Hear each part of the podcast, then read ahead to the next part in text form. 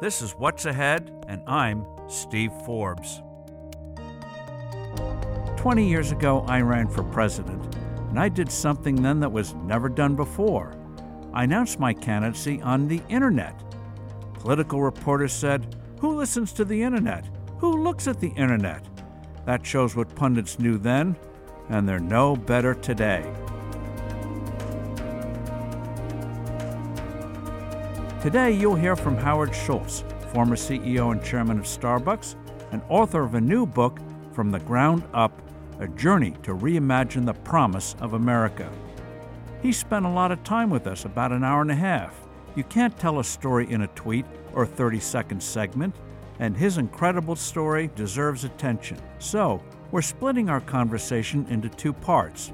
In a minute, you'll hear about his obstacle laden beginnings. Next week, we'll dig into what a possible Schultz presidential run might look like. And yes, I ask him about a flat tax. Here's something fascinating about him. Even though he had a kind of childhood where you think he would just want safety and security above all else. Instead, he becomes a risk taker. Just put politics aside.